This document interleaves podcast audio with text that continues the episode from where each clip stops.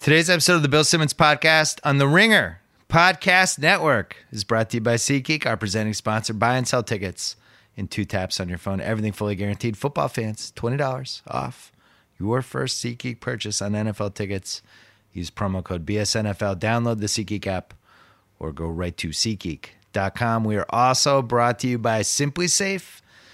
Getting traditional home security can be a punishing experience, especially if you're locked into a long term security contract. SimpliSafe got rid of everything that makes home security a hassle. Online ordering, home delivery, free shipping, no long term contracts, and you pay just $15 a month for 24 7 protection. Protect your home by a SimpliSafe security system at your local Best Buy or get 10% off at simplisafe.com slash BS. Also brought to you by the Ringer NBA show. I am going to be on the Ringer NBA show. We're putting it up late Sunday night. Me and Haralabob Voulgaris, the esteemed gambler. I'm gonna I'm gonna call it. He's an esteemed gambler and NBA mind. He has not been on. He's been on a podcast hiatus. We brought him back. It's a special edition of the Ringer NBA show that we wanted to put up right before the season started. So subscribe to that. Haralabob is coming. The Ringer NBA show. You know what else is coming? NBA Preview Palooza. Two days of NBA content on all of the Ringer platforms, posts, Instagram, Facebook, podcasts, Twitter, you name it. It's all over the place. All your favorites, everybody you've ever read on the Ringer, all kinds of things. We tape some segments. You're going to love it. Get ready for that. NBA Preview Palooza. I think that's what it's called. Monday, coming. And speaking of coming, here's Pearl Jam.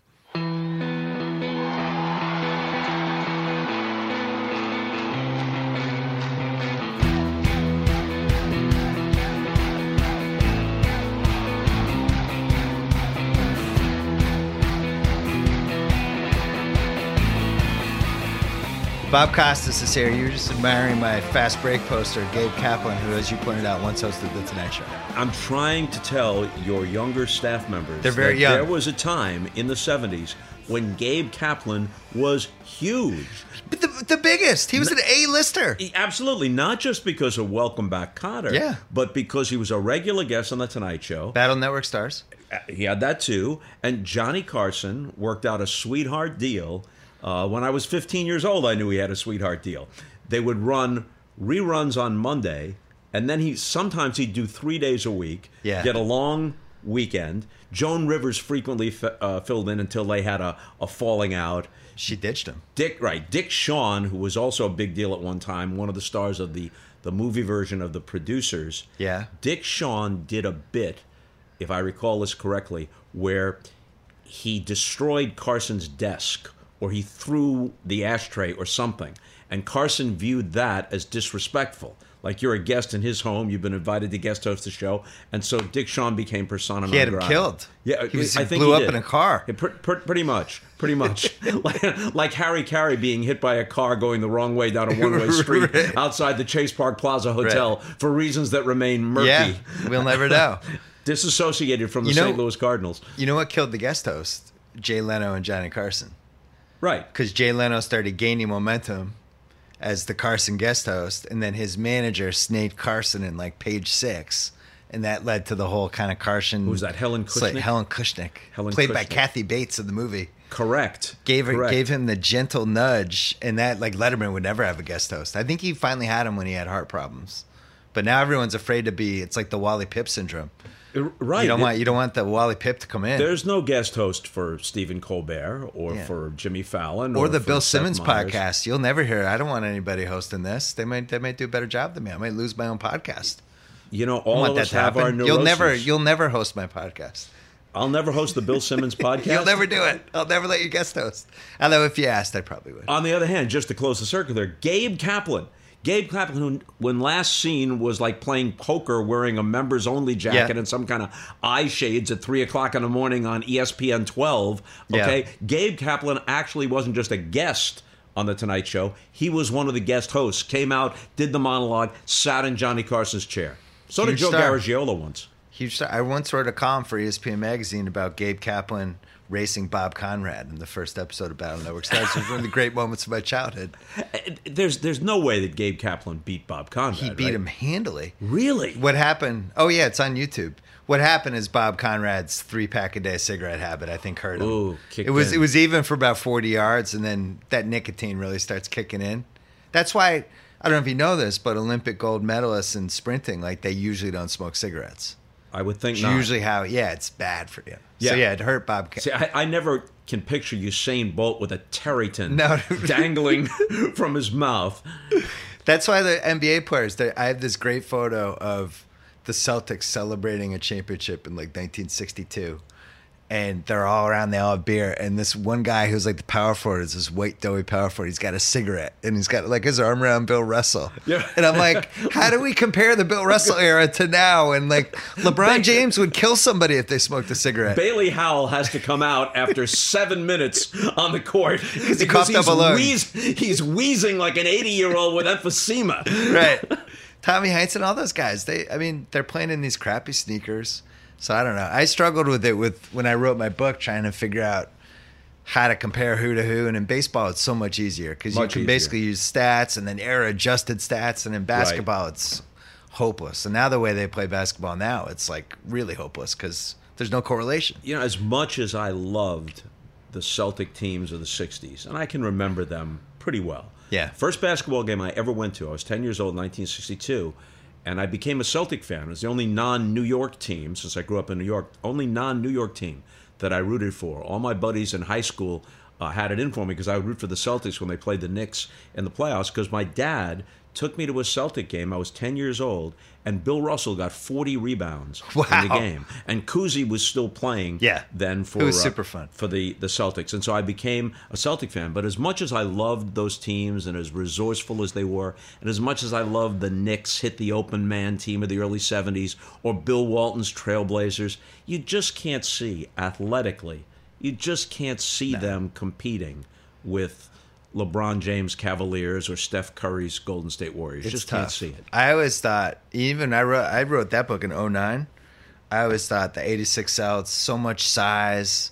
That was be so team. tough, but they're they were built to make two point baskets, and now these Yeah. teams are getting an extra 15 points a game, and I don't, I don't. The Celtics would, you'd almost have to give them the knowledge of how to play. And be like, Larry, you actually have to shoot eight threes a game. Like maybe, but Mm-hmm. Which then, he now- could do if he had could have. He would have learned how to do it.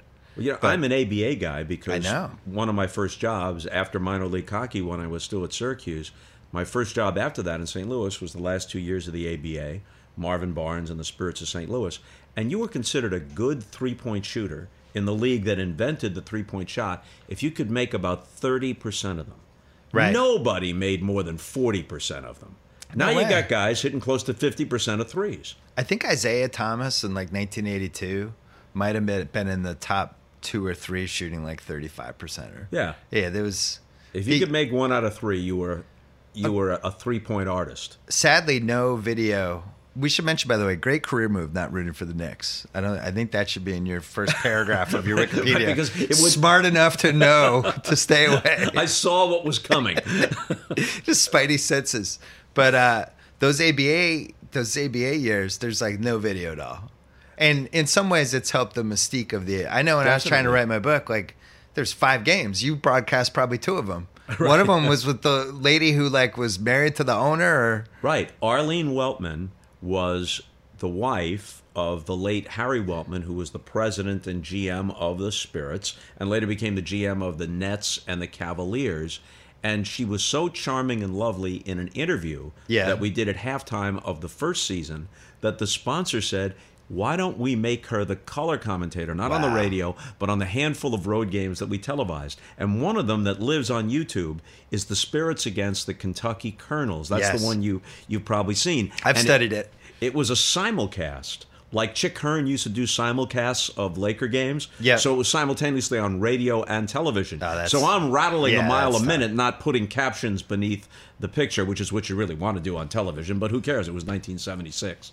it's funny like now they would be applauded like woman woman getting a chance like doris Right. burke like who deserves to be doing games Sure. it's great Back then, it was like, "Hey, she's charming. Let's throw her in." Like that was the '70s. Right. She's nice. Can we just put a mic on her? She's nice, and she Great. seems to know the difference between a free throw and a three pointer. It's great Good. for her on. The bar has been cleared.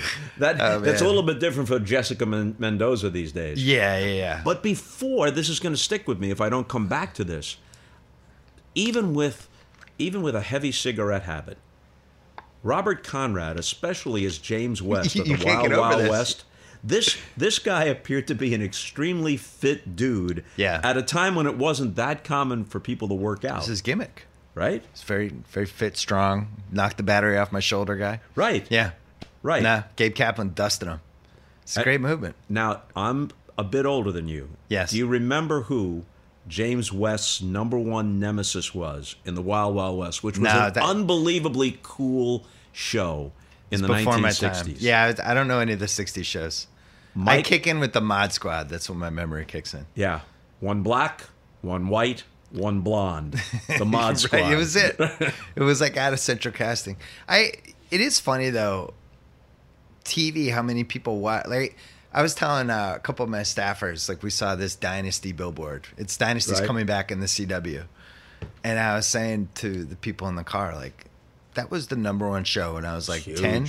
And not only was it the number one show, it was like thirty-five million people an episode, something like that.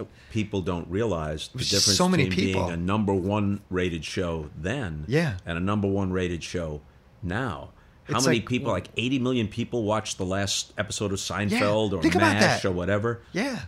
I mean, when you Like were a on Super Le- Bowl almost. when you were doing Letterman, which is I first knew about you from NFL 80, Mm-hmm. which I don't remember the year when they started the NBC NFL pregame show with the three great plays with the announcers. All right. Was that what was it? That was like- you were there when it they were doing it. 1984. I became the host in 80. Yeah, so it was a couple years before they did Brian that. Gumbel went to the Today Show. Okay, so Letterman was before NFL then. Letterman. Okay, so I knew you first from Letterman. When did you do the anniversary? Uh, The one you're probably remembering is the third anniversary show. The pregnancy show. Yeah, that was in 85. Okay, so I knew you from. NFL, Yeah. so I'm right. Yeah. Um, so the NFL show had the three plays, and all I wanted, I, I couldn't wait till I think it was only a half hour, right? Yep. Twelve thirty. I couldn't wait to see what three plays they picked and whether it would be a positive Patriot play.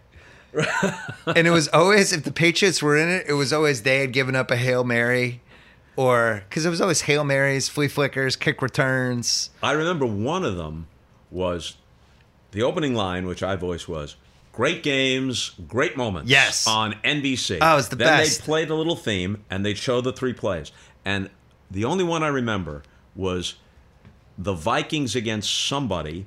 Charlie Jones and Len Dawson are Oh, Ahmad calling the game. Hail Mary. Yeah, yeah, right. yeah. And and as the pass is released, I don't know, Tommy Kramer maybe was Yeah. the quarterback for the Vikings. He throws it into the end zone, and you hear Dawson beneath Jones's play-by-play going, "They're hoping," and the ball's in the air and it's tipped. Yeah. And Ahmad catches it, right? Yeah. And at the at that point, Ahmad is now on the set with us. So he'd be beaming every time we showed that one. And Ahmad's like the greatest guy too. I did Oh, like a 35 minute podcast with him. It really could have been 13 hours. I love him. He has a story about you could just you could just pick names out of a hat. You could be like Grace Kelly. He's like, oh, well, one time I was at a poker table with Grace. like it, he's somehow every person ever has passed through his life in a know- significant way. Ahmad Rashad not only is a nice guy, but he has presence. Yes. Even if you didn't know who he was, he walks into a room, he has presence. He's the kind of guy who, on short uh, notice or short acquaintance, somebody would invite to their dinner party the next night. Hey, I met him. I don't need to know anything more about Hey, him. He's him in. cool. Gonna I'd make like it to hang around with Yeah. him. No problem. Yeah, he's like that basketball player who's just fun to play with. Only that's like his social game. Yeah. Yeah, he we did a pod with him. All of us were in love with him by the end. We're like, can we, that guy just work for us? Can he just be around us? You know, I said to an unnamed television critic once, he asked me if you were putting together a sports department and you could have a half dozen people. Yeah. And and I named, you know, the great you you'd want Al Michaels and you'd want this person and that person. And one of the people I named was Ahmad. And the guy raised an eyebrow because by his reckoning, Ahmad wasn't a true journalist. He wasn't a play-by-play He's in man. Jordan's pocket. Yeah, all that Yeah. stuff. Okay. I said, no, you don't. You don't understand. This guy naturally relates to people in such a way, and they want to be with him. This guy is an ace to have on Yeah. your staff. I'm not going to have him do my job or do Al Michaels' job, but nobody can do his job Yeah. as well as he can. And he can bring people into the fold and draw things out of people that even the most skillful interview cannot, interviewer cannot because people just are drawn to him. Yeah. Well, that explains why he's still still out there and doing stuff all these years later. Only I mean, even Jordan, who seems like he had a very high bar for who got to hang out with them, even Jordan was like, "I'm going to take him on. You're with me. No. you're in the club." No question about it. Yeah. No question about it. Um, so mid '80s, you do. I don't think we've talked about this on a podcast. right. You do the Letterman three year anniversary show. Mm-hmm. Because this was before you became the old humorless guy on the couch that you Right. now have the right. reputation. That, that, I- that I am now with no no sense of humor whatsoever. Which we're gonna, we'll hold that because I want to talk about that. You're on Letterman, and he puts people in three different hospitals because Right. they're gonna have the first late night baby. Yep. And it's like you, it's Vince McMahon. Who was the third one? I think Uh, Larry two, Bud Melman. Only two hospitals. Oh, Larry only Bud two? Melman was handing out hot towels to people. Right. and uh, and you were just so funny in that. And then he started making fun of Vince, but Vince didn't realize Right. it. It didn't really dawn on him that Letterman was kind of teasing him, which made it funnier. And it was. I, to me, the best hour of Letterman ever. Hour and a half, I guess, that night. The idea was third anniversary. If a baby was born uh, at Lenox Hill Hospital uh, or Columbia Presbyterian, I think was the other one, and they had me and Vince McMahon staked out in the maternity ward. Just think about that, by the way. Yeah. You and Vince McMahon as the Right. two reporters. be, before our fates would intersect. we- many way- years way later. down the road. So anyway, to see if in fact a baby would be born during this hour that they were taping the show, and if so, that baby would become for life the late night baby and have all manner of perks and benefits for the rest of his or her life. And that it happened, right? It happened. The baby was born in Vince's hospital. Right. He was euphoric. Right. And they said, write your own, whatever you want to do. And I, I forget everything that I said, but one of the things I said was in the initial report, uh, I set the scene and I said, all right, Dave, and we'll remain here for all the pre and post natal action. and, and, Dave, and Dave liked that. Yeah. And then when it was over with, even though a baby hadn't been born at my hospital, everything was in preparation. They had balloons and party hats and noisemakers Yeah. and cake. And so behind me, all the, the nurses and doctors and orderlies are celebrating. And so I described this scene, and then it just occurred to me. I looked back in the camera and I said, Meanwhile, Dave, the plaintive cries of desperately ill men and women go unheeded. And and after that, Le- Letterman Letterman. Oh, he I'd loved on- you after that. I'd, I'd been on a few, a few times before that, but after You after did the elevator. be- What you did? The elevator races. You Yeah, did the elevator- hallway stuff. All, elevator all this races, stuff. dog sled races. Yeah. yeah, That was. I mean, I don't know. It probably had a bigger impact on me than just about anything. Those first couple of Letterman that's years. that's great. To, you know, me too, because Yeah, and you're in it. You're like working in the same building, right? working in the same building, um, would see him from time to time. He was always extremely nice and supportive.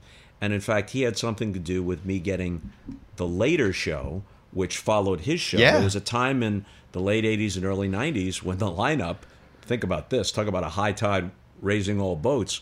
Johnny Carson, you'd be watching primetime.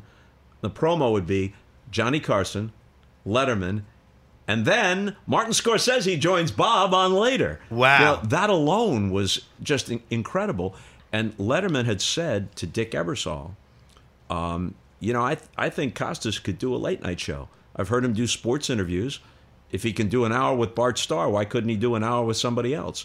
And Ebersol, who was very tight with the late, great Brandon Tartikoff uh, and had influence beyond NBC Sports, Ebersol took the idea to Tartikoff. And remember the, the show, and it was a very good show, called Overnight with Linda Ellerbee, which was kind of a wry, tongue in cheek Oh, yeah, look at the remember that. news. Yeah. That, for whatever reason, had ended about a year before. So that 1.30 Eastern Time time slot had been given back to the affiliates. and we claimed a half an hour. And it was like and- Hollywood Squares and Yeah, right, probably right. infomercials. right? John Davidson's How many years of did you do Squares. the? How'd you? How many years did you do the NBC half hour show? uh, from 88 to 94 and then i reluctantly left. You know my kids were really young then and nbc had reacquired baseball and we still had a run of olympics coming up and we, and we had the nba and we had Right. the nfl and something had to come off the plate. And yet to this day what are we now 23 years down the road? I'm not saying it happens every day but very frequently someone will stop me and recall a specific later episode. Oh, wow. They'll say, "You know, I've never seen Robert Duvall interviewed except on later." Or I remember the night that you couldn't stop laughing with Richard Lewis, or when Marilu Henner revealed why the night men walked on the moon had real significance in her life. Right.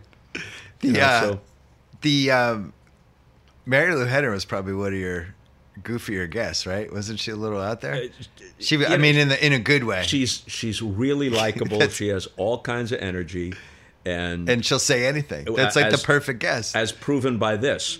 She has this facility, this savants facility. yeah, she's she incredible memory, right? Right. If Yeah. you say to her, September 16th, 1965, she says, Oh, well, I was in the second grade and. Uh, I wore a you know, purple dress. Exactly. Yeah. And it was a Tuesday. And, and it's all checkable. She's right. yeah.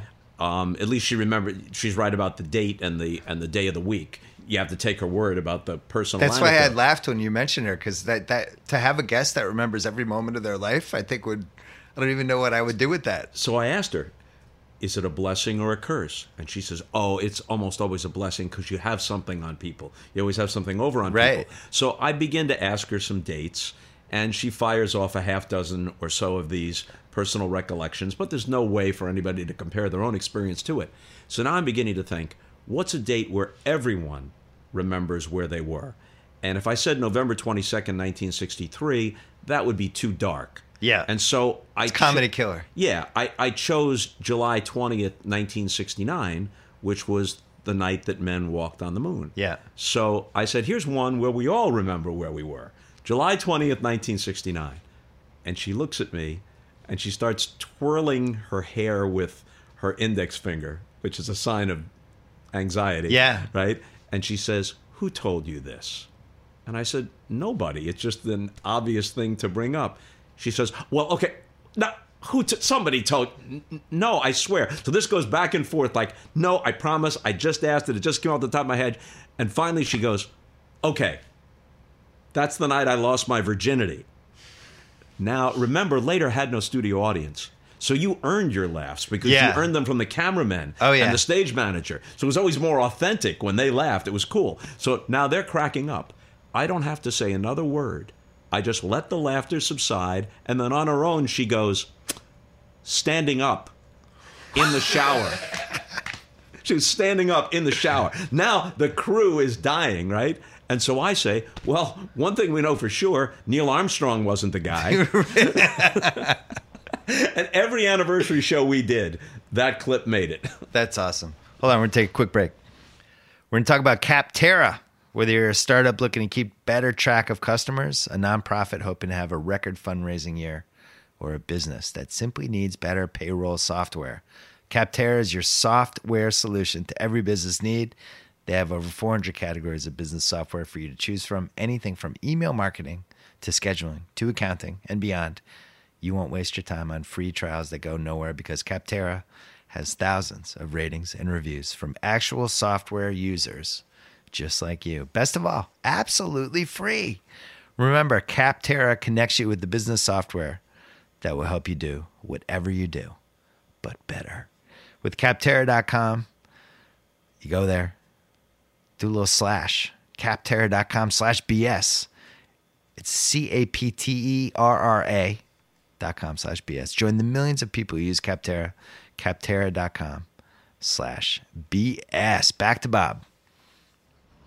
The half hour interview show mm-hmm. was a thing. Roy Firestone famously Right? kind of went all the way to the mid 90s. Yep. And then I don't know whether the internet changed it or whether attention spans flipped or just the concept of watching somebody have a real conversation on a uh-huh. late night show or anywhere, just kind of Charlie flipped. Rose. There's Charlie Rose and I guess Larry King, and that was really it. Do you, Yeah. could you have done that show in 2017? Do you think? Here's where I think Because I feel like podcasts have almost replaced it. I- here's where I think I'd have a problem. In the 80s and the 90s, everyone who was current, or even people like Anthony Quinn, let's say, or Rod Steiger, um, who had long careers that predated my own youth, I was still familiar with them. If Yeah. Jimmy Cagney had still been alive and had been a guest, I could have interviewed him about Yankee Doodle Dandy. In 2017, could I interview Taylor Swift? Of course I could. I could do the preparation and I could interview her, but I it wouldn't be I wouldn't be as organically connected to it as I was interviewing Smokey Robinson or or Tom Hanks. So I think I could do a show like that once a week where you could pick the guests that made sense for me to have. But could I do it every single night and just kind of the parade of of celebrities that come So off like the DJ line? Khaled, maybe, maybe you'd have to do some prep. A, a lot. Yeah. Basically, to be a good guest on later, you had to have a body of work. Yeah, And a lot of people, pat myself on the back here, but it also goes to the producers who did a great job on the show and the researchers. A lot of people who didn't do television, but you know, show business people, athletes, they stay up at odd hours. And so they watch the show in disproportionate numbers. People who didn't do TV then, and there were still a lot of people who didn't do a lot of TV then. Now you see almost anybody on Entertainment and they have Tonight to or rehearse Access, stories. Hollywood. Yeah, I just went to the store and this happened. Right, but Paul McCartney did later, and he hadn't done any U.S. television in 10 years. That's awesome. Robert Duvall did later. Bob Robert Seger- Duvall hates interviews. Right. He did he did a three-parter. He did a Three parts. three three parts. Paul Simon did later. Um, Carole King, who hardly ever does any television, Yeah. she's very very shy. She did later. Elie Wiesel did later. Martin Scorsese did later, and then and showed it to his film classes at NYU. That's awesome. So you know that was a cool thing to have done, and It's the funny, fact like- that people still remember it, at least some people, is gratifying. Well, so now, like I would say, podcasts have become that way for a lot of people. Like Yeah. I'll have people they don't even like. I had Graydon Carter on this Mm-hmm. week, he never done a podcast, and he didn't even fully understand what was going to happen. When those are the best ones, you know, where we went for like an hour twenty, and he was like, "That was great. That's all. That's it. You just recorded that." Like those are always the best ones when it's they don't know where it's going, and they're but they're kind of excited by it. I'm sure you must have had that a million times. we, we had it so often, and a lot of times, what we would do is if we knew we couldn't contain it, we just made it into a double. Yeah. And, and I would say, Will you come back tomorrow night? And the guy would say, Sure. And then the next night, it'd be, Well, we didn't have time to change clothes. We're in the same clothes as last night, but here we go. Right. you must have been disappointed by athletes for the most part, right? It's tough to it's tough to really go there with athletes. The athletes we interviewed were people that had significant life stories. Hank Aaron, Yes. Kareem, Jim Brown, John Wooden, uh, Mickey Mantle. It, wa it was that kind of thing. You couldn't just be the hot athlete of the moment. You couldn't just be the guy who made the Pro Bowl. That that wasn't reason enough to be on the show. Yeah. Or Rod Tidwell on Firestone Show and Joe McGuire. Well, You well, he had to he had to do five shows a week. yeah. Yeah. Well, it's crazy All now when you think about it. sports people. Well, I remember they brought back Chris Connolly to do kind of to revive the Firestone format, and they put him in like Anaheim, like in the Disneyland studio. So it was immediately impossible to get guests, Right. and you end up three fourths of the time with a guest you probably don't want. I, th- I think it, if you're gonna do a show like that, it has to be in New York in the thick of everything, Sure. where you're grabbing people, or in LA in the thick of everything. I think that's the only way it might work. I don't know how it could work. Five days a week, you're just gonna have to book people sometimes that aren't gonna be that good. And you know that even happened with us. I'm sure it did. it, there were times when you know you'd have one that should go in the time machine on Monday, and then on Tuesday, just because you had to have a show, you had someone who was in a sitcom yeah, or somebody who had a movie that was released that week. You know, I don't know how many shows we did, well over 600. I wouldn't want the bottom 100 of them to be re-released. show up on YouTube. Yeah, yeah, but I, I think most of them held up pretty well. And then when did the HBO show start?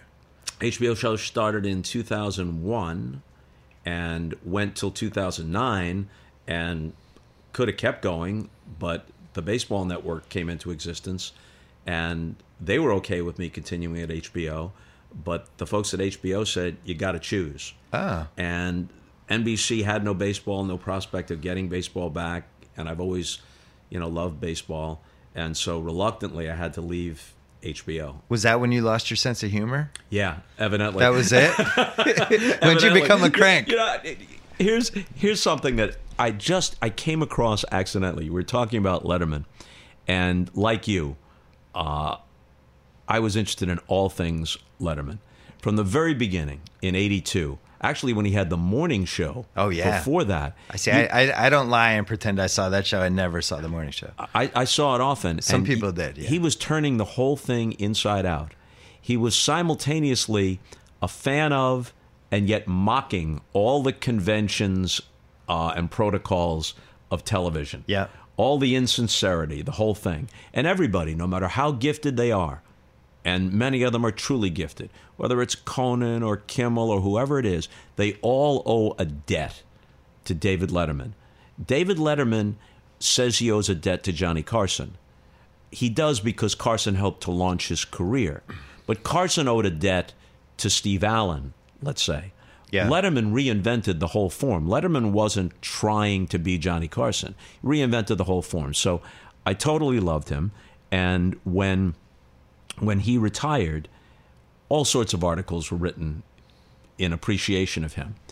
So I come across one online that says, What sports personalities could host a late night show?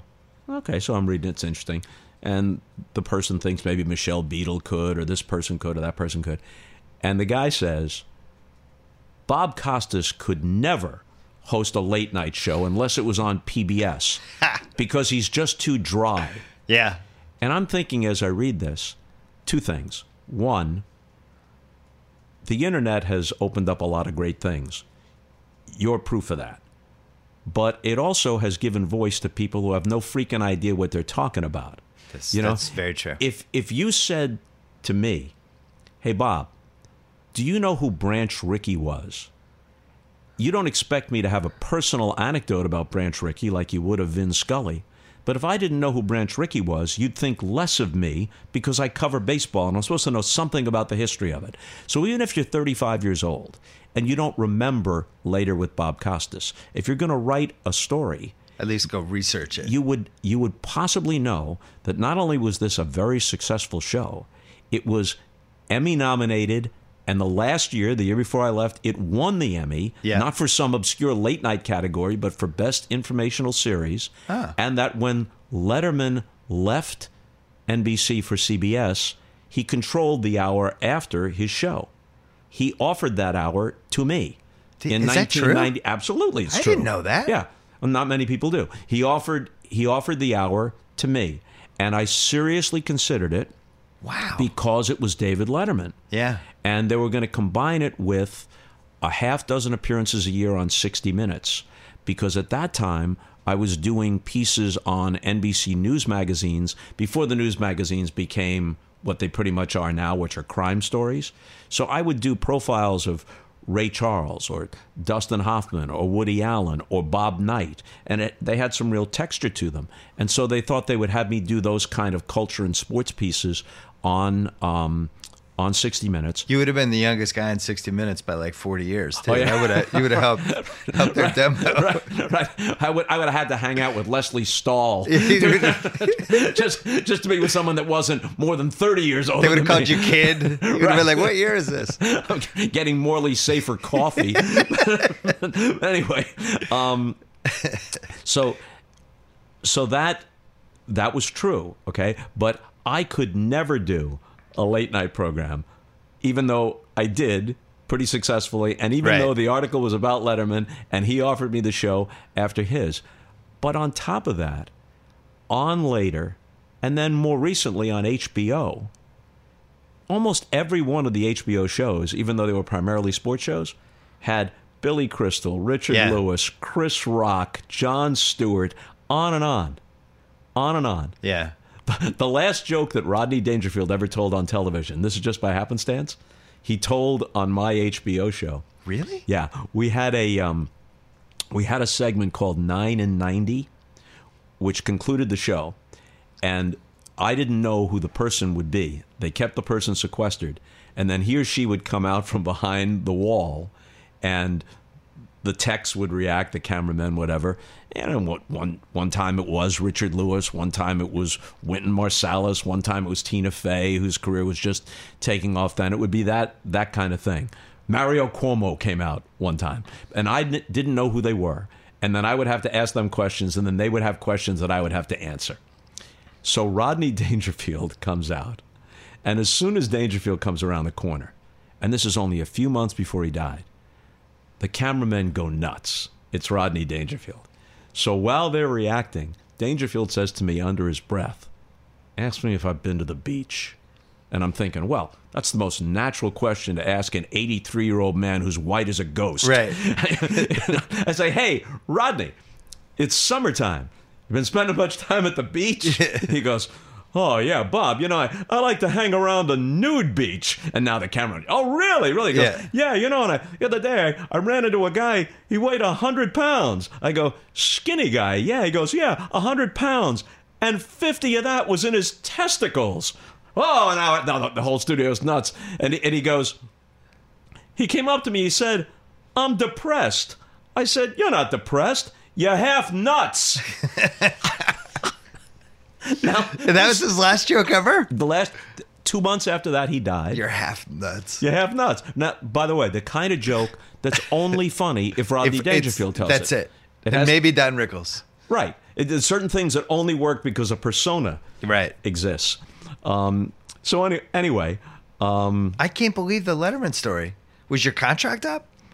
Uh, yeah, yeah. My contract was up, and I had you know great loyalty to Dick Ebersol and to people at NBC, and they had it was And they had the Olympics and They had the Olympics And the NBA. and the NBA, and I always liked the NBA more than the NFL. Yeah. and they had just required uh, just acquired a piece of baseball, yeah. so I balanced it all, and you know they they were going to charter me back and forth between St. Louis and New York so that I could spend as much time at home as possible.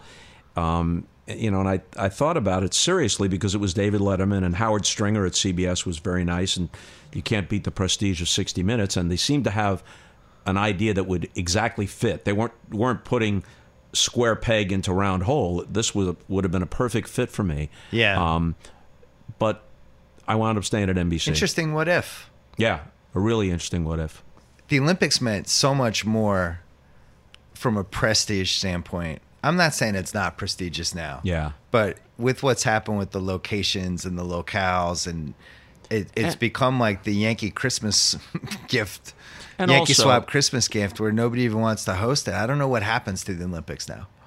Well, I, I think the IOC was wise to grant To two lock at a down time. LA, yeah. to lock down Paris and LA.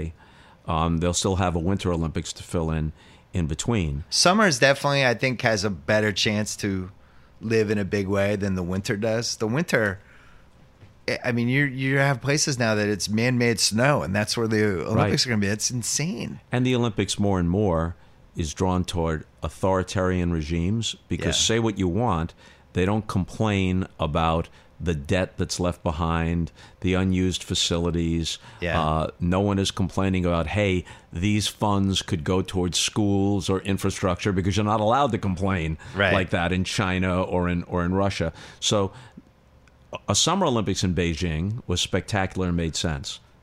A winter Olympics in Beijing? It's insane. a. Winter Olympics in Sochi, which is basically like having an Olympics in Martha's Vineyard just because it's the place where the president likes to vacation. Yeah. Because that's what Sochi was or is. It's Putin's vacation spot. So where do you see the Olympics going? Do we have an Olympics 40 years from now? I'm not going to have to worry about it. In Well, fact, you are- I don't even have to worry about next February. Yeah, yeah, you're finally. I'm uh, done. Yeah. yeah. You didn't answer the question. No, I didn't because I don't know the answer. I don't either. I I think it'll always be a valuable television property. Yeah. um, and it will always yield some extraordinary moments. Everything's relative, so you can say, well, Olympic ratings were down from their own previous high, but they still win every night of of those three weeks. And it isn't like one show that lasts for half an hour or an hour. It's all of prime time. They And- win and- every bit of it. It's just creating stars. It's still Right. doing that. Right. I think LA is probably the only American city that can pull the Olympics off. they got the facilities. They have all the facilities, and that's why Yeah. when everybody talks about, well, they lost this much, they lost that much, it's always because they had to build giant infrastructures to have Right. the Olympics. LA actually has it. Um, yep. They have enough time to plan. They might be able to make. I'm at least optimistic. I think any other city, it's the dumbest thing ever. Like when Boston was involved, I was like, this is. There's no way. Boston doesn't have the infrastructure. The people there will hate it.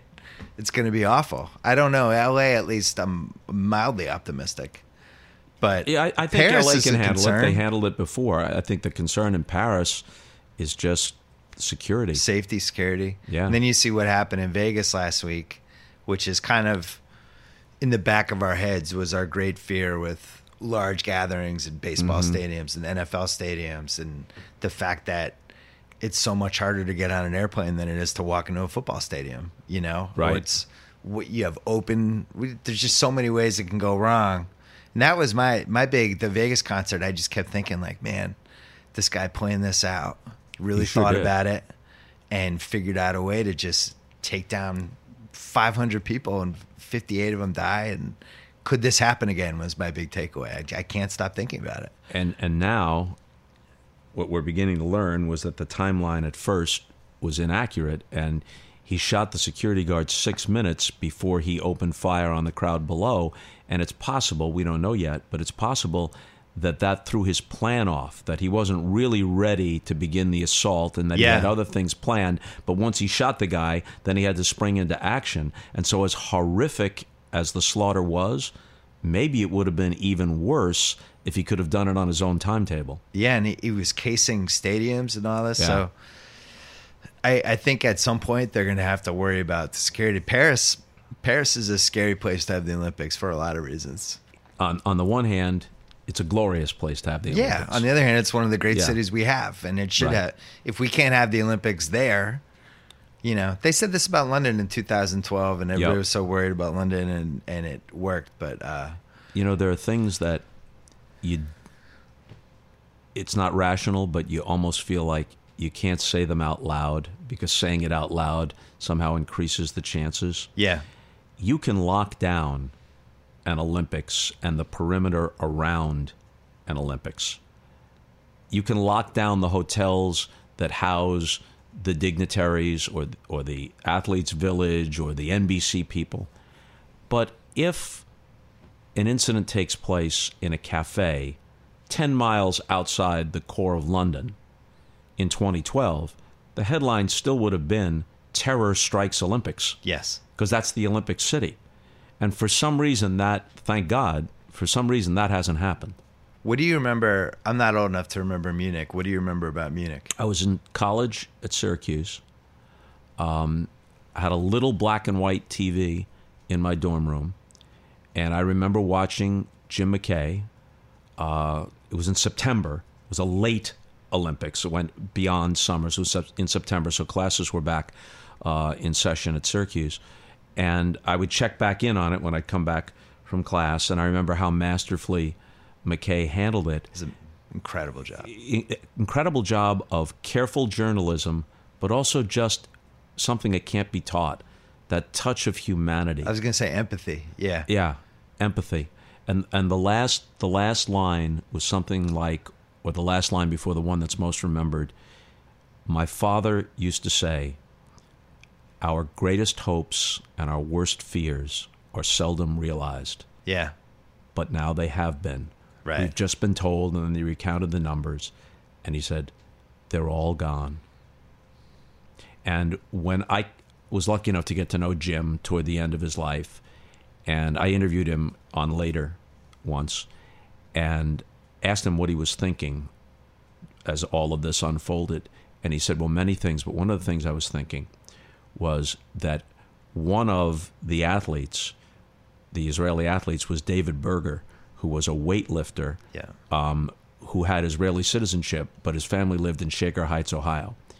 And in that era, no one had smartphones. There was no internet. There was no CNN. There was nothing. So, really, ABC was the sole source. And Jim McKay, although Peter Jennings was there and other people were there, Jim McKay was essentially the conduit for all this information. Nobody else had any of this information. And he said, I was going to be the person to tell David Berger's parents whether he lived or died. And I knew when I looked into that camera that I wasn't just telling America something that would shake them. I was telling a family that they Right. had lost their son. it was handled about as well as anyone could have possibly handled that, and it became Incredible. a big part of his legacy, which is a little, a little morbid, but at the same time speaks to how talented the dude was. That you know that moment could have gone wrong in the wrong hands in so many different ways, And that's and why he did it perfect. Yep, Roone Arledge made the right choice. He had Howard Cosell. No one could deny Howard Cosell's intellect Yeah, and journalistic instincts, but Howard would not have had the right personal touch. the empathy. Yeah, I will could- say though, he did come through with the John Lennon thing on Monday night to some degree. He he did because He, he, he was able to the unstick importance it. of it. Yeah, with all due respect to Frank Gifford, who was a wonderfully nice man, um, Howard recognized that this was more important. The Patriots were playing in the game, weren't they? Oh, yeah. He recognized the importance of it. Yeah. You know, and that he and I think they were lining up for the winning field goal or something was happening in the game, and he kind of jumped in with with a tone that said, "What happens here tonight on this field will be long forgotten." right. No longer matters. But what what happened in New York just now is of tremendous significance. What it? What was your like? What, did you have a moment on live TV like that where you were like, "Holy shit, I now have to deliver something that's super important," or did you somehow Um, escape that? Well, I did the Sandusky interview, um, which was kind of live to tape, but Yeah. it didn't air until like two hours after we did it. That was in 2011. You had time to prep for that at least. I'd prepped to interview his uh, attorney, Joseph Amendola, and then Amendola says to me, What if I could get Sandusky on the phone? And my thought is, You're his lawyer. This makes no sense. But what I say is, Oh, that's a great idea. Let's do it. Yeah. And so I didn't really prepare to interview Sandusky, but I had read the grand jury report, and so I was familiar with the whys and wherefores of the case, at least as they were known at that point. So I just kind of shifted from what I would have asked Amendola and directed it toward Sandusky. You know, when you did, obviously not nearly as tragic and morbid as the stuff we're talking about, but when you did Jordan's last game and he Mm-hmm. made the last shot, you recognized it immediately that this was a moment. Yeah. Which I always thought was like when I've watched that, I think that's the greatest game anyone's ever played in basketball, even though the stats will. This is the great argument about stats versus eye Right. test. Just he what he did less than 50%. yeah, he the was like 19 for 45, but he controlled the pace of the game. His body was was shot from the playoffs. Pippen's got a bad back. Rodman's a drunk at that point. Right. They have no bench. They're in Utah. And if they they have game to win seven, that game, they're they going to lose game, game seven, seven. in Utah, Pippen's got to play it if he plays it at all with a bad back. Right. And it was just like they had to win, and he controlled every element of the game. And then in the last minute, um, coming out of bounds, layup, comes back, strip, comes down, shoot, and it all happens in real time. He makes three plays. makes three in the- in unbelievable last plays in 27 seconds. Yeah. and you caught it when it happened. You were like, that might be his last shot. If if Thank this you. ends here, this of all, could be it. I think Doug Collins is the best NBA analyst ever. We we should talk about Doug. and and you know I guess there are other there are other I re, I really I really enjoy um, Van Gundy you know and I, I enjoy him a lot uh, I like the the the chemistry they have but Yeah. but Doug was wonderful Yeah, and Isiah was a rookie at it right. okay? And you had a lot of trouble that that those three together and Isiah and trying to fit Isiah in, and he didn't know what he was doing yet. And Doug's the best. Yeah, Doug Doug is the best. But anyway, they analyzed the play. And I think part of my job as either a host or in that situation a play-by-play guy is to maybe see what the bigger picture is. If a call of a game or an event is touches upon all the points that a good article 3 days later in Sports Illustrated would include, Yeah. then I think you've done a good job. Now, not every game merits that. Some games are just, well, that that's that. There's the result. You know, see you next week. But although he hadn't announced his retirement, so I had to phrase it in such a way. I think I said something like, "Who knows what will unfold." Do you have inside info from Ahmad? I Kinda? didn't. You didn't. I didn't. Uh-uh. I didn't. If Ahmad knew something, he didn't tell me, which is the mark of a good friend. So Right. to, to Jordan, not Yeah, to me. yeah, yeah. That's what I mean. yeah, yeah. pecking order. Yeah, of course. but you know, I, I I just felt as if this was a moment, and it wasn't just that he made the shot, as you know, is so classic, and he held the pose for a second, almost like he was posing for a portrait or a statue, and the ball didn't just go in; it was a perfect swish. If it was a movie, Yeah. you couldn't make it look any better. And and I sense that this is the kind of image that won't just be on the cover of Sports Illustrated; it could be on the cover of Time magazine. Which is, yeah, this could be his Babe Ruth moment. Yeah. Like Yeah. just the Babe Ruth pointing to the stands. This was that this was it. What a cool game to go to. that your blue-haired grandmother from Omaha knew who Michael Jordan was. Yeah. In a way with with all due respect that that person does not know who Russell Westbrook is today.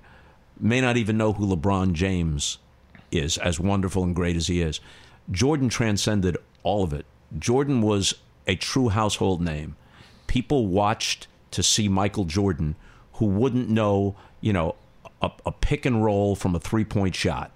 They they watched to watch Michael Jordan. So it was Doug's job and Isiah's job to say what happened with Bryon Russell, to say, you know, how blah blah blah what what the Jazz might do on the next play because there was still 5.2 seconds left.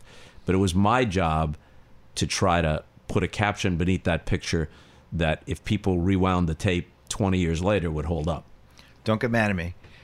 I thought you struggled the first year with the with the rhythm of how to do a basketball game versus the other ones. I read the book. By the third year, by the third year, you figured it out. I really the only uh, part of that I disagree with is I, I think I figured it out by the second half of the first year. Okay. Is- Isiah, who I like very much personally, belonged in the studio. Handsome guy.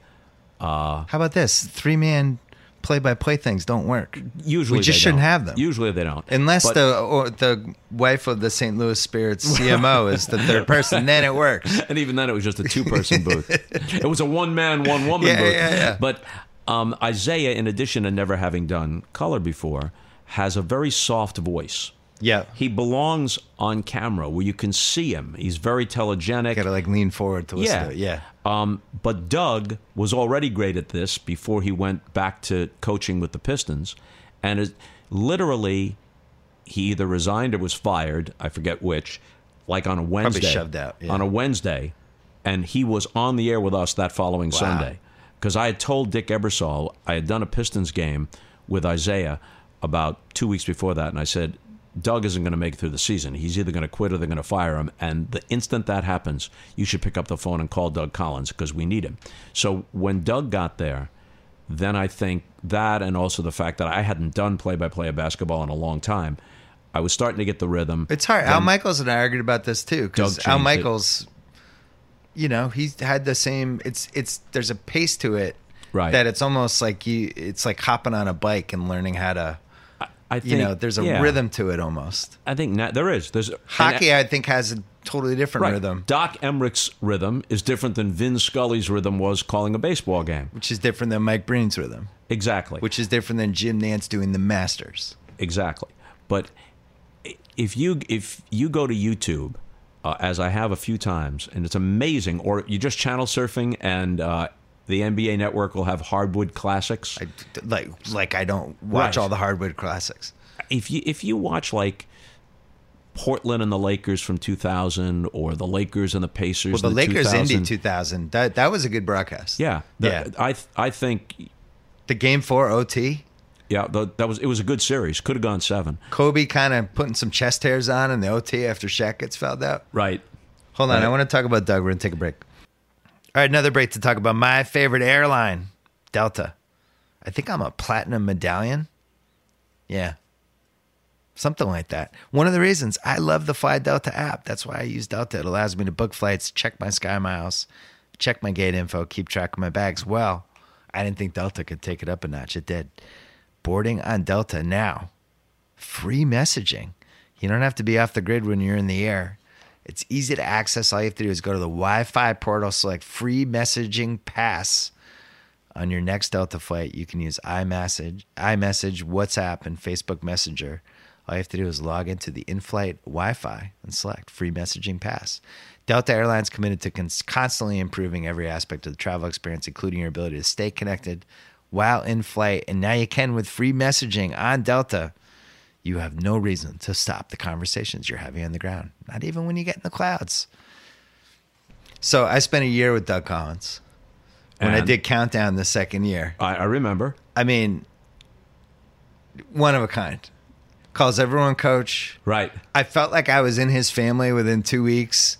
Just energy constantly. There's no like relaxing around Doug Collins. He just he just loves what he does. He loves basketball, and it was just You know- intensity, energy, and love that poured out of him at all times. I really love the guy. You know what Doug Collins has? Sounds corny. Doug Collins has heart. Yeah, And, you know, sometimes he, I think it may have led to him becoming too emotionally involved with his teams or situations, uh, almost to where it moved him to tears. Yeah. But he cares so much. And he's, he's one of these people who thinks about his life and thinks about, well, this is the man I was when I was 25, but this is the man I am now. And this is the man I hope to be five years from now. yeah, That's the way he looks at the world. There's a difference between a pleasant acquaintance and a friend. yeah. I have lots of pleasant acquaintances. Doug Collins is a real friend. I haven't talked to Doug in, I don't know, 9, 10, 11 months, but if I saw him right now, we would talk for three hours. Like, he's just one of those guys. He's kind of like a rabbi.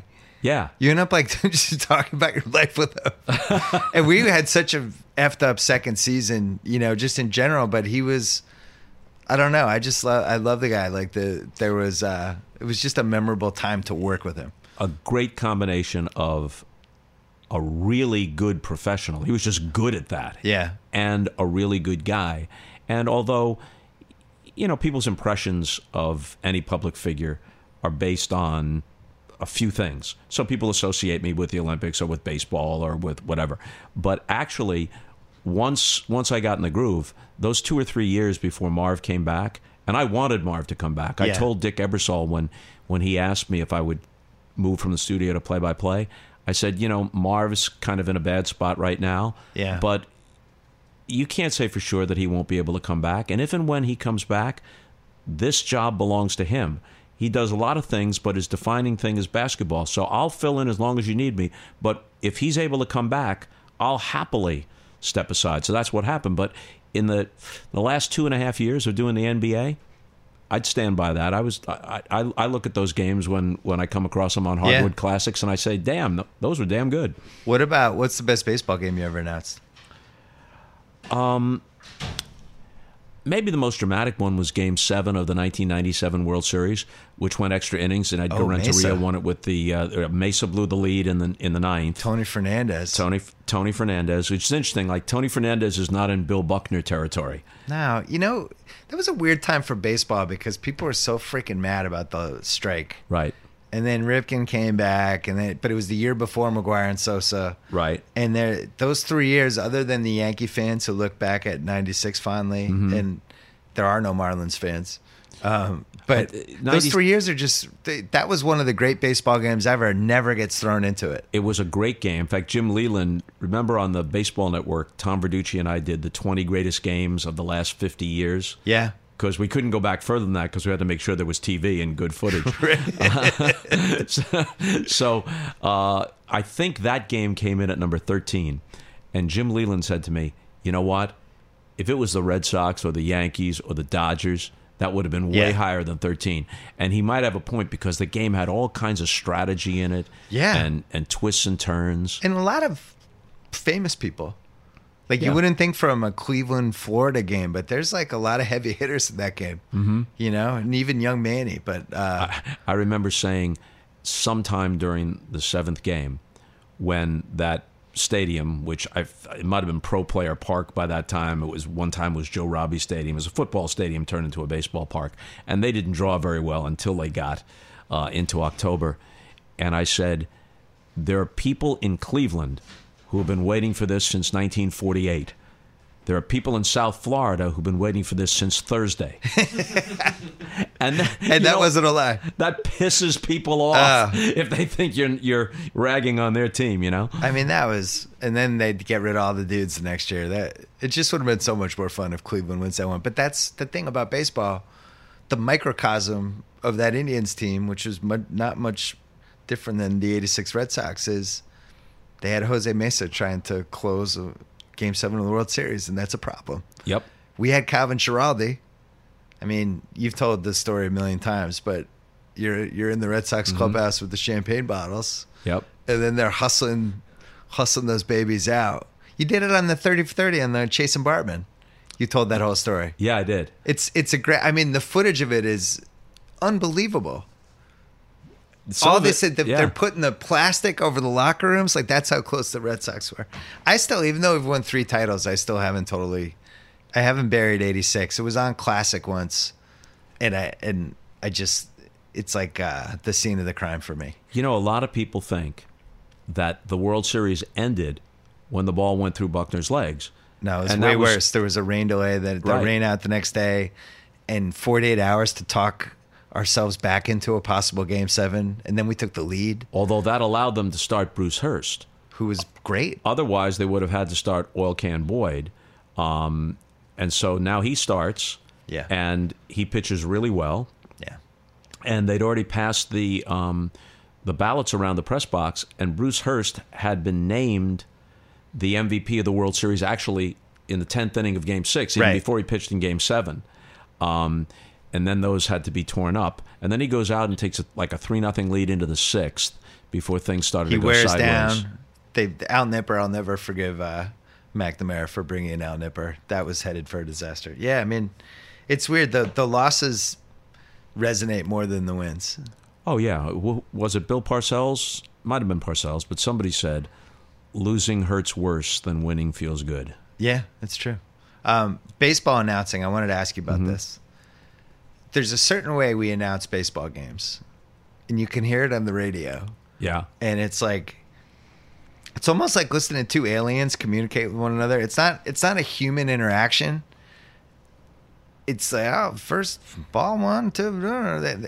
It's got this like we were talking about rhythms before. There's a Mm-hmm. rhythm to it, and everybody is afraid to tweak it even five five millimeters. I think on TV they tweak it more than on radio. Right, like Orsillo and Remy when they were doing the Red Sox Right. games together, they would get silly sometimes, mm-hmm. and people would lose their shit. And it's almost like collectively we haven't crossed this line and just be like, hey, maybe this these games are three and a half hours. Maybe we should figure out how to liven them up. I think that's people why- bringing in guests and stuff now. Krukow and Kuiper are very popular in uh, the Bay Area. Yeah. And of course, the Giants really have a tremendous depth of good announcers. Dave Fleming is a really good young announcer, and Jon Miller is like an old school announcer Yeah. who would be right at home with Red Barber or, or Vin Scully or Mel Allen. Uh, so they've got Miller and Fleming on the radio, they've got Kuiper and, and Krukow on television, but neither Duane nor Mike is a classic baseball announcer. Yeah. And yet they've got a chemistry and an insight and a connection with the San Francisco fans that So you think that's the model? I, I think that's the new local model. Okay. Or or Orsillo and, and Remy, Dave O'Brien and Remy. Um, so the Red Sox had Dave O'Brien, Remy, and Eckersley. yep.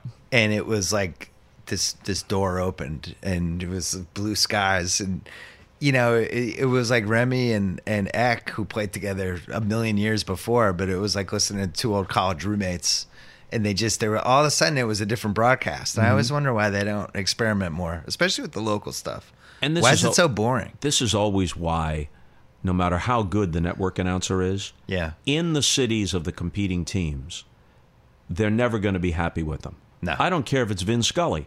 If the Indians are in the World Series, you want to hear Tom Hamilton. A, the guy's very good, but B, that's the guy who took you through 162 Right. and through all the years that you've been. well remember poor Joe Indian Buck's fan. dad everyone was mad at him for two, those couple years he did the World Series Right. And he was like one of the all timers. They're like, who is this guy? a Hall of Famer. Yeah. In in Cincinnati, they still can't understand why Joe Nuxhall isn't in the broadcasters wing of the Baseball Hall of Fame. Right. Uh, Marty Brennaman is. Outside Cincinnati, Nobody even knows who that is. objectively, I don't think anyone would say that Joe Nuxhall was a Hall of Fame announcer, but was he a beloved local figure? Of course. So if you're a Cincinnati Reds fan, you'd rather hear you'd rather hear Joe Nuxhall than Joe Buck. Objectively, there's no comparison in terms of broadcasting craftsmanship, but but I get it. Well, we'll never have to worry about this about seven years from now when there's seven different broadcasts streaming. Right. And you just get to pick your announcers. And like you could have freaking Snoop Dogg and LL Cool J as announce the game seven of the World Series. It could be anybody. Seven, eight, nine pairs. It could be you and Al Michaels.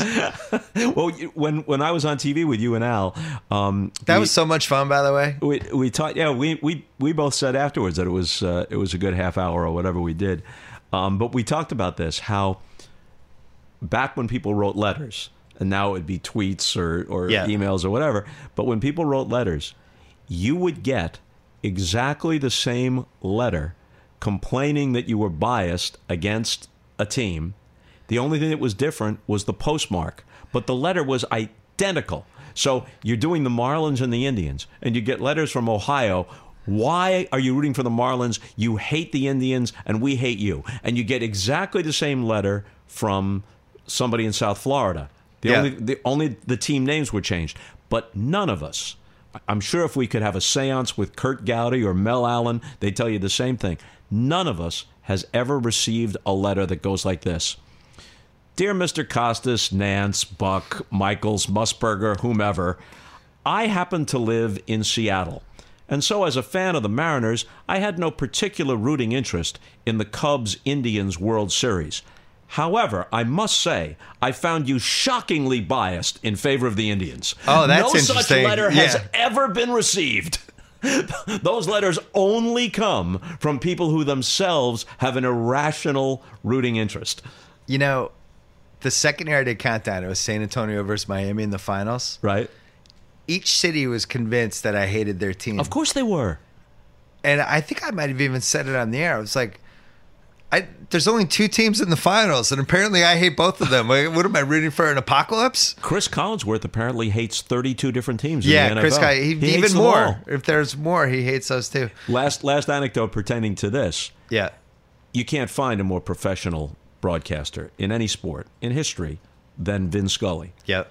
Um, Well, so- he's an alien, so I don't. I don't Right, usually he- count him. He's just on in a Yeah, category he's not a human being. So he and Joe Garagiola are doing the '86 World Series, and one night the NBC switchboard in New York receives 1,800 calls of complaint during the World Series. A thousand of them, roughly, they kept track as best they could. This is the Stone Age. A thousand of them complained that Vin and Joe were biased against the Mets. 800 or so complained that they were biased against the Red Sox. I attribute the difference only to the fact that New York is a somewhat larger city than Boston, and also it would have been a toll call back in the days oh, before Oh, yeah, cell phones. right. So otherwise, it's 50 50. People hearing exactly the same broadcast Yeah. perceived opposite biases. What is what's left for you as a sports fan and somebody who's been in the sports media for 40 years? What do you want to see? What what great sporting event hasn't happened yet or what great athlete hasn't happened yet Hmm. that you're like, "Shit, I thought I'd see this by now or I really want to see this." This might not be the most inspired answer, but I'd like to see Mike Trout in the World Series. Wow. know, okay. Just the best baseball Yeah, just player see- who just nobody even knows Yeah. what he looks like basically. see see Mike Trout in the World Series. Um, people again will take this as bias against the teams that are still alive. I'd love to see the Cleveland Indians win a World Series. Yeah. Not at someone else's expense, but just because they've waited so long. Now Houston's like, "What about us? We Yeah. waited that long. Why don't uh, you Well, suck, Costas?" I, I mentioned that, by the way. I Yeah. mentioned I did the one game, the first game of the Red Sox Astros series, and I mentioned that while certainly it's not as mythic and it doesn't go back as many years, But the Astros have been in the postseason 11 times. They've only made the World Series once, and they've had some epic near misses in Game 80 six, against 86. the Phillies. I mean, yeah. Game six and 80 in was horrible. Yeah, so they they know all about you know so close and and yet so far. But one thing that that really annoys me is when you see these lists of longest waits without a championship. Yeah. There's only one that matters now, and it's the Cleveland Indians or the Astros, if you want to mention the Astros.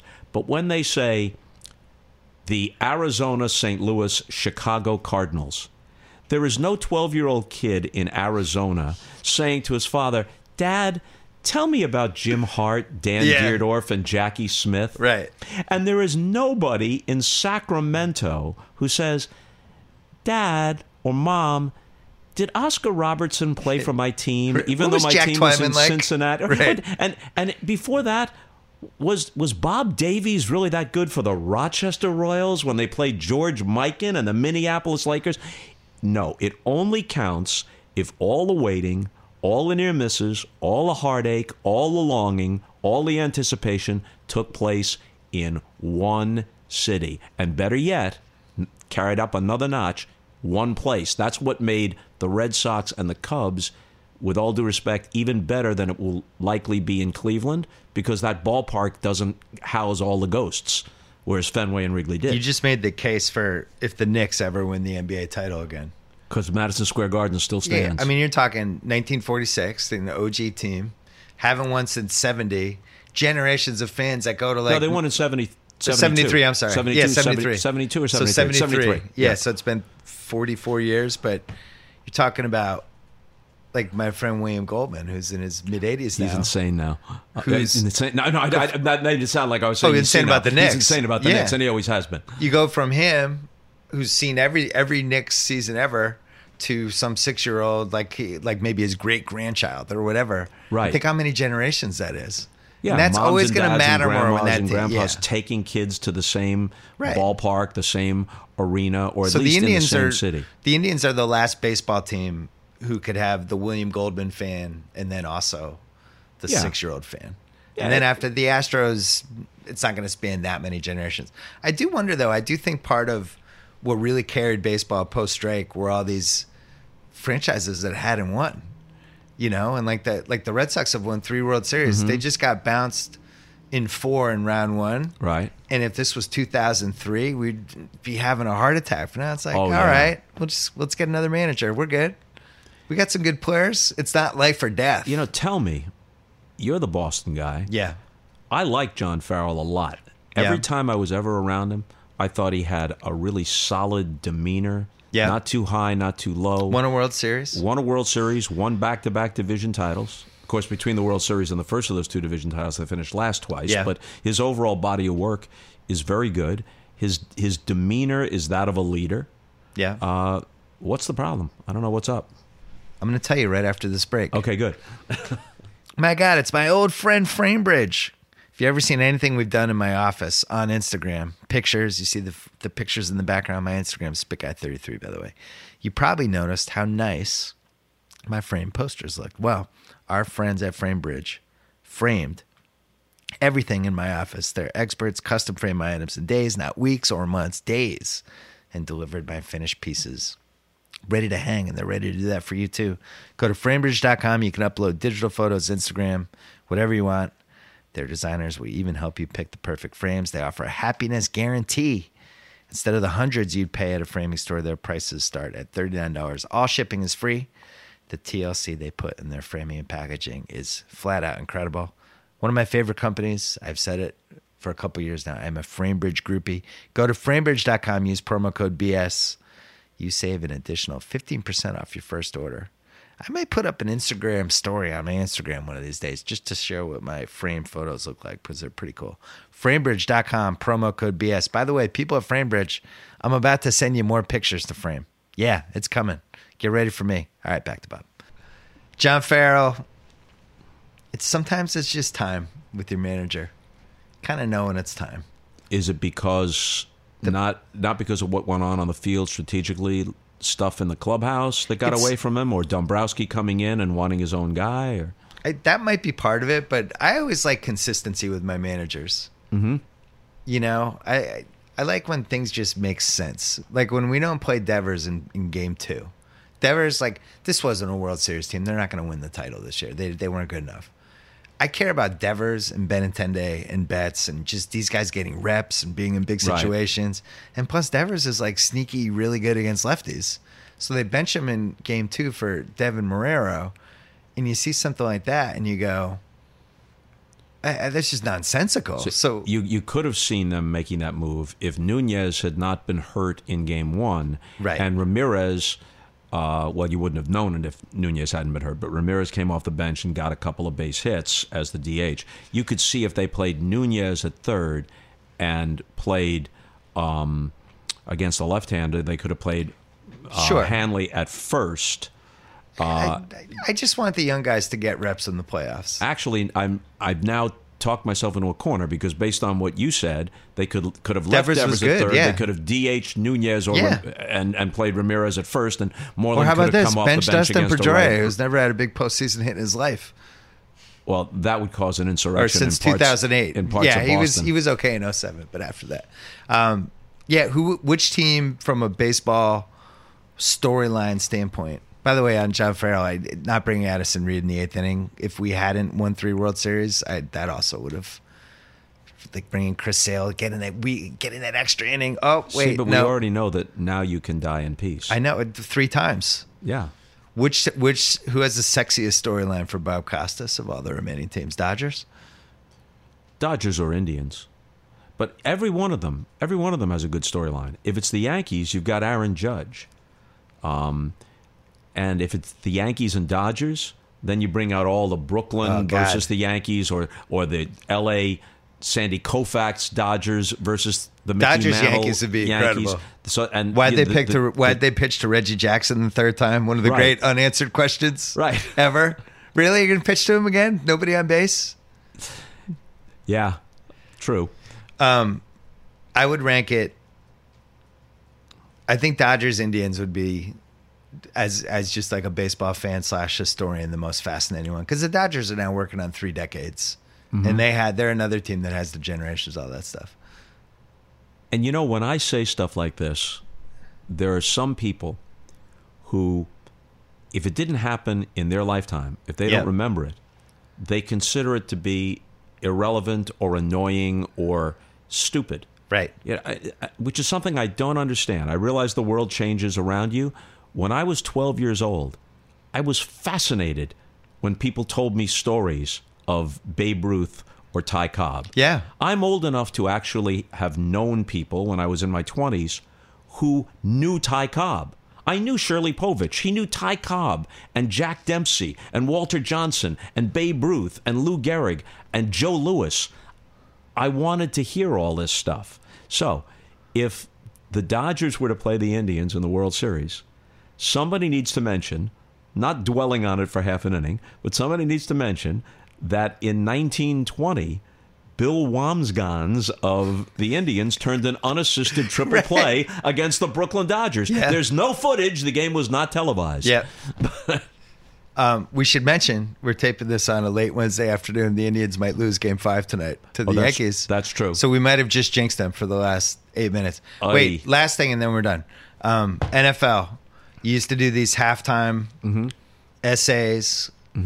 Weighty sometimes. Yeah. it's a weighty. It's been a weighty decade Yeah. for the NFL. A lot of stuff going on, and the weightiness just went up 19 notches because now Yeah. the president's involved, and now all these rich owners are who tried to spend the weekend pretending that they cared about the players. Yeah. We all know they didn't, and now they've been exposed. What?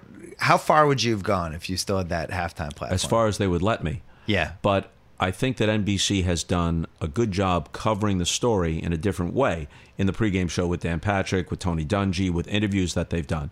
But they've chosen not to use the halftime in that way. And in truth, the last year or two that I did it, the halftime just became pretty much boilerplate. You'd show uh, a few highlights, and then you do a promo, which was mandated by the NFL for the Thursday night game. Yeah. Whether it was on NBC or CBS, you did a promo for that and a promo for the Today Show. So you could do it almost robotically. When I did those halftime essays, I think the legitimate criticism was that we shouldn't have done one every week. And in fact, I brought that up to the producers. Yeah, I do said, it when you need it. Yeah, I said, you know what? Out of 18 weeks, 20 weeks, maybe seven or eight times, Al Davis dies or some issue comes up. I was able to get out. Some issue. There's a lot of issues Yeah. that might come up. Right, but but I have to have something either really worthwhile to say on a, in a serious vein, or something humorous or or offbeat enough that it differentiates it from anything else that you would have otherwise heard, and that I think was maybe the shortcoming that. Doing it every week, there were times when we just had Loses to, the impact, We had to come up with with something or other. But I think even those were generally sometimes I ad libbed them, but usually I wrote them, and they were well produced, and it was a different two minutes than you would see elsewhere. And I don't understand the objection. I I- Well, I think you do understand. I guess I don't know. I, I think You go ahead, and then I'll follow. if I was running the NFL or I owned one of the 32 teams, Mm-hmm. especially this season, I wouldn't want Bob Costas coming out at halftime. oh yeah, the objection from you know I, I think I think that I'd the- be like, get that guy off there. Can we just promote the Thursday night game Yeah. and show some highlights? you know who I don't want is Bob Costas telling me what I'm doing wrong with my shit league. I, I think I I think that unless I'm kidding myself, I, I've had good relationships with all the people virtually um, within the leagues, Yeah. the IOC, good personal relationships. But I think that some of them are to some extent relieved that at certain times that I'm not around. Right. Because they, they wanted me because the audience was used to me and, and I could do certain things reasonably well. So they thought that added some prestige to it. well, Ebersol was also like, we have football back. Here are some major stars Right. to really push this telecast along. We're yeah, I wasn't all in. I wasn't really that keen on returning to football. I thought I'd done it long enough, but I did it because of my loyalty to Dick. And he thought, well, we're bringing Al Michaels and John Madden over, and we'll have Cris Collinsworth with you in the studio, and we'll have kind of a, And then, he, and then here's a lot of money. a murder. Well, yeah, they, they did they did pay me. I, I, I didn't do it as a charitable I was gonna say, I didn't- Yeah, I forgot that part briefly. My accountant did not. But, yeah, but um, I think that there there were times when um, when at NBC. And these guys are all my friends, and they, they elevated me, and I had a wonderful experience there. But I think that there there were times when they said, "I wish he was less insistent on trying to bring some element of journalism or commentary Yeah. to this. Why doesn't he just fall in line?" Yeah, just talk about how great Odell Beckham's one-handed catches are. Yeah, Can you do that essay, Bob? and You're you like, no, what? I'm going to talk about uh, concussions and the guy who got and you know what? concussed last week and then came back. I can do the Odell Beckham. That's the thing about me. Yeah. All right. I think a thing about me is that I've always appreciated the drama, the excitement, the quirkiness, the humor, the shared experience of sports. But I also think that there are issues. They shouldn't get in the way of bases loaded in the bottom of the ninth or fourth and goal with 10 seconds to go. But I'm on pre-games and halftime. So when I'm hosting the Yeah. Olympics, I'm between events. 90 seconds here, 2 minutes there. You could add a little texture and shading and perspective and a touch of journalism. And I'm not saying they never let me do it. They did let me do it. If I had my druthers, I would have done it more often. Yeah. I, I mean, I'm writing a column on Friday for The Ringer, which is like a fun mailbag column. And mm-hmm. I read it all But the time. then occasionally, it's time to, you know, there's stuff to write about and you got to be there. And that's with the column, I've always kind of stayed away, but you kind of know when it's time. This is becoming something and it's time to write about it. And I felt that way a couple of weeks ago when I saw the owners kneeling with the players and it just seems so false to me and it's such like a pandering move. And i knew how it was going to play out. I knew it was going to mm-hmm. affect their business. And i knew they were going to do a 180 and i knew we were going to get to where we were getting. And it's like why are we going through this charade? Why do i have to look at jerry jones kneeling with his players the fuck out of here yeah, well, that was my attitude uh, and a lot of the guys kneeling with the players. And what else were they going to do?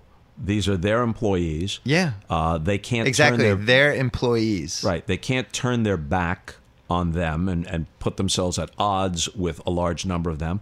Plus, they know whether they agree or disagree with them politically, that a large number of these players are very decent men Right. who do good things quietly behind the scenes uh, in their communities. They're not sons of bitches. So in that sense, it didn't. It stopped being what Colin Kaepernick wanted it to be about, and it became. I don't know how long it will last.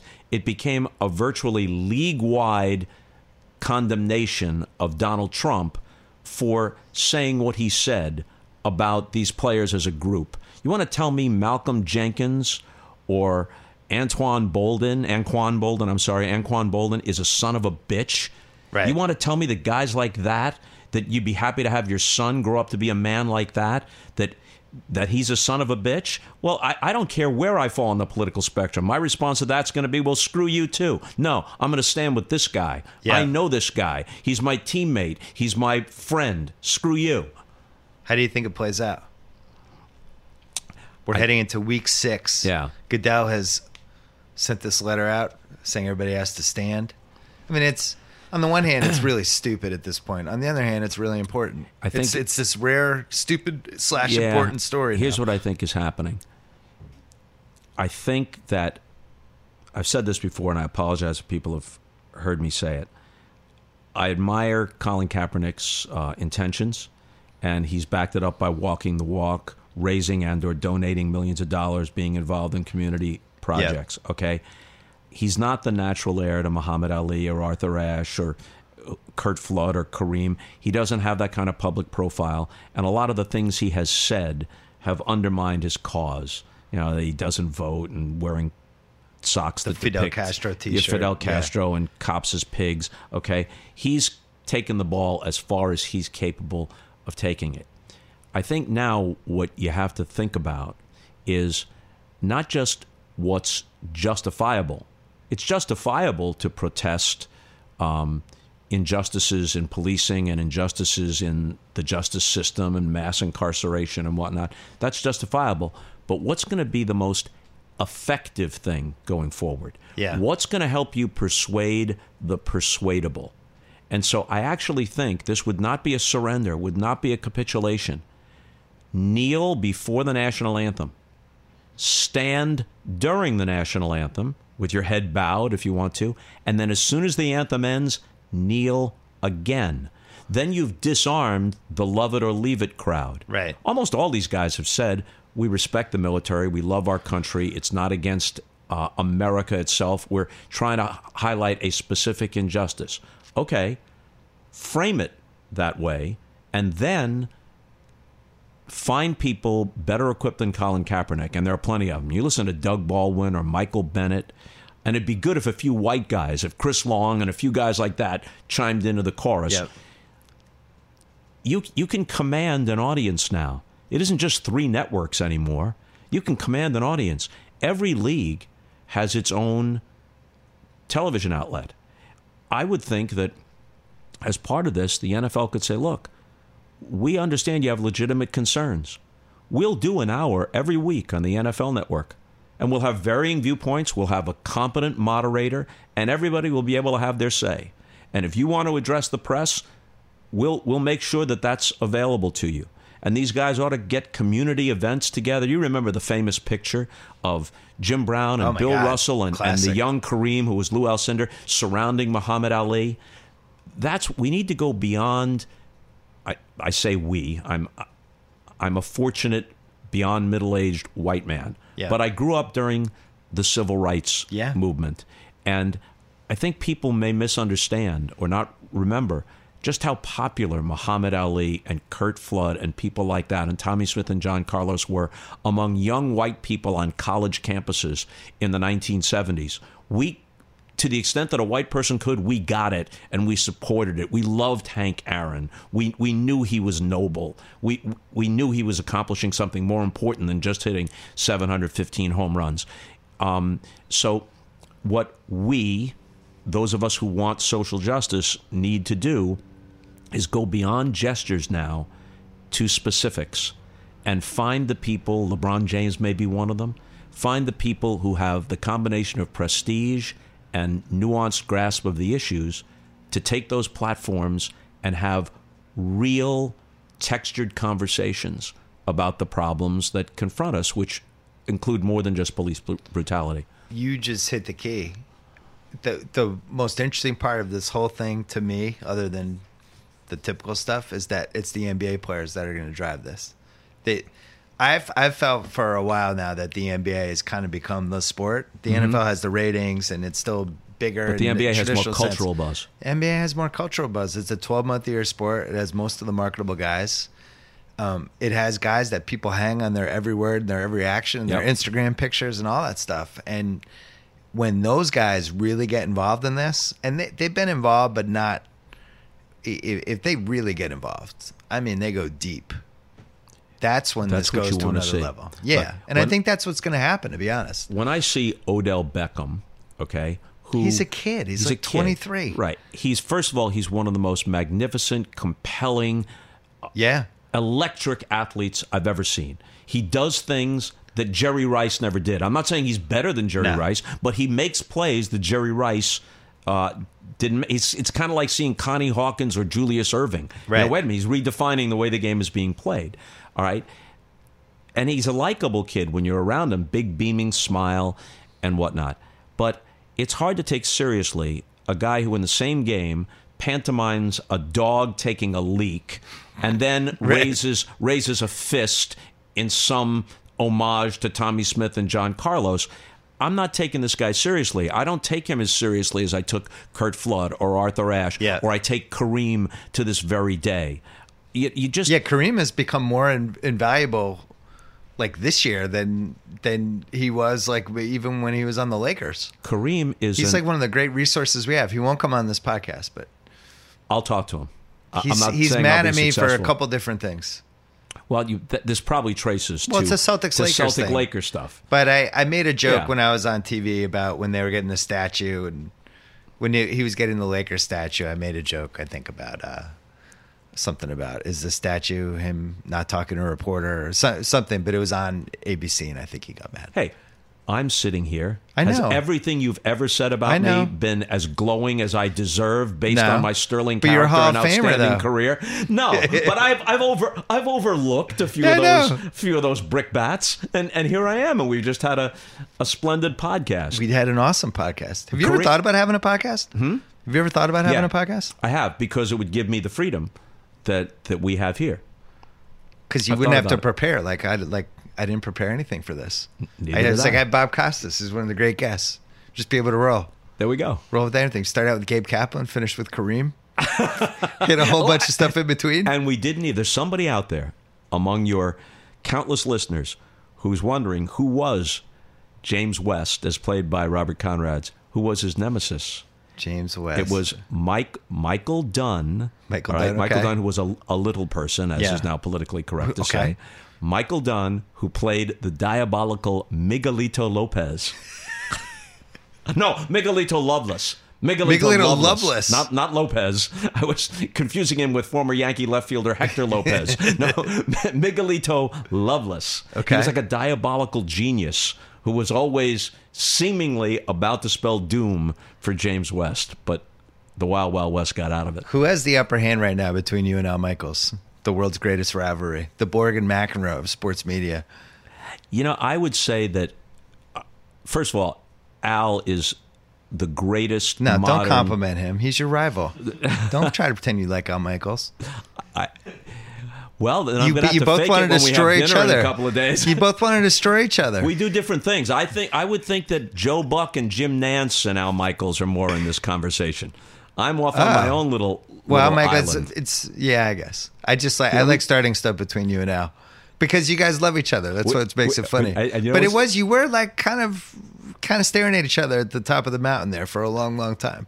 I guess. I guess. You know, Al. Al You would have shoved them off if nobody knew. If nobody found out. I've, I've always, I've always, you know, you, you, watch the forensic files, right? Yeah. How, has anyone diagrammed the way this podcast has gone? No. the, the various is- these are my favorite kind of podcasts, though. Like Tommy can't even keep keep If- track. Tate's trying to take notes. If you, if you really want, if you really wanted to do someone in, Yeah. all right, and leave no trace, Okay. The best way would be probably to take them hiking up in the mountains right? So you thought about And this and without then push- Michaels. and then push them off a narrow ledge. Oh my God! He, he slipped. I tried. To, oh, I couldn't. I, I, I, I- there's there's no forensics. True. It's your word and the mountain's word. And that's it. All right. So you thought about that without Michaels. We can go hiking with you.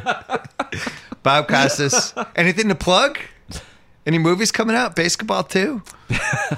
I, I believe when you peaked the way Al and I did in Yeah. Basketball One, Why even do basketball? the sequel can only be a disappointment. All right. I, I would revisit Pootie Tang if anybody wanted me to. you have a fascinating IMDb. I do. There's a lot of stuff in there. Uh, Water- this is fun, my brother. I don't know how often you're in California, but anytime you want to come in and talk about stuff, let me know. We'll do it again. All for right. sure. Thanks, Bob. Thank you, Bill. Thanks again to SeatGeek. $20 off your first SeatGeek purchase on NFL tickets. Use promo code BSNFL. Thanks to SimpliSafe. Getting traditional home security can be a punishing experience, especially if you're locked into a long term security contract. SimpliSafe got rid of everything that makes home security hassle online ordering, home del- delivery, free shipping, no long term contracts. And you pay just $50 a month for 24 7 protection. Protect your home today. Buy a SimpliSafe security system at your local Best Buy or get $10 off at simplisafe.com slash BS. And thanks to Delta, my favorite airline. Now boarding on Delta, free messaging. You don't have to be off the grid when you're in the air. You can use iMessage, WhatsApp, and Facebook Messenger simply by logging into the in flight Wi Fi and selecting free messaging. But you have to be on a Delta airplane. Delta Airlines, committed to constantly improving every aspect of the travel experience, including your ability to stay connected while in flight. Free messaging on Delta. What's better than that? Don't forget, I am on the Ringer NBA show with Haralabob Voulgaris. We're going to put that up Sunday midnight. Yeah. And then Sal's coming back on Monday to do week seven lines. And we have some uh, some awesome guests next week, including Jeff Bridges. Oh, yeah. Couldn't believe that one. Jeff Bridges in my office. After he left, we talked about The Vanishing, one of my favorite uh, dumb cable movies and he left a coffee on my desk. It was almost like I don't know whether he did it intentionally, and it was like a little shout out to the fact that I like the vanishing, or he did it intentionally because he wanted me to drink the, the coffee and end up in a coffin, or whether he just did it unintentionally because he didn't know where to throw it out. But it was one of those three things. Anything. Jeff, Jeff Bridges is coming next week, and, uh, and that's it. Enjoy the weekend.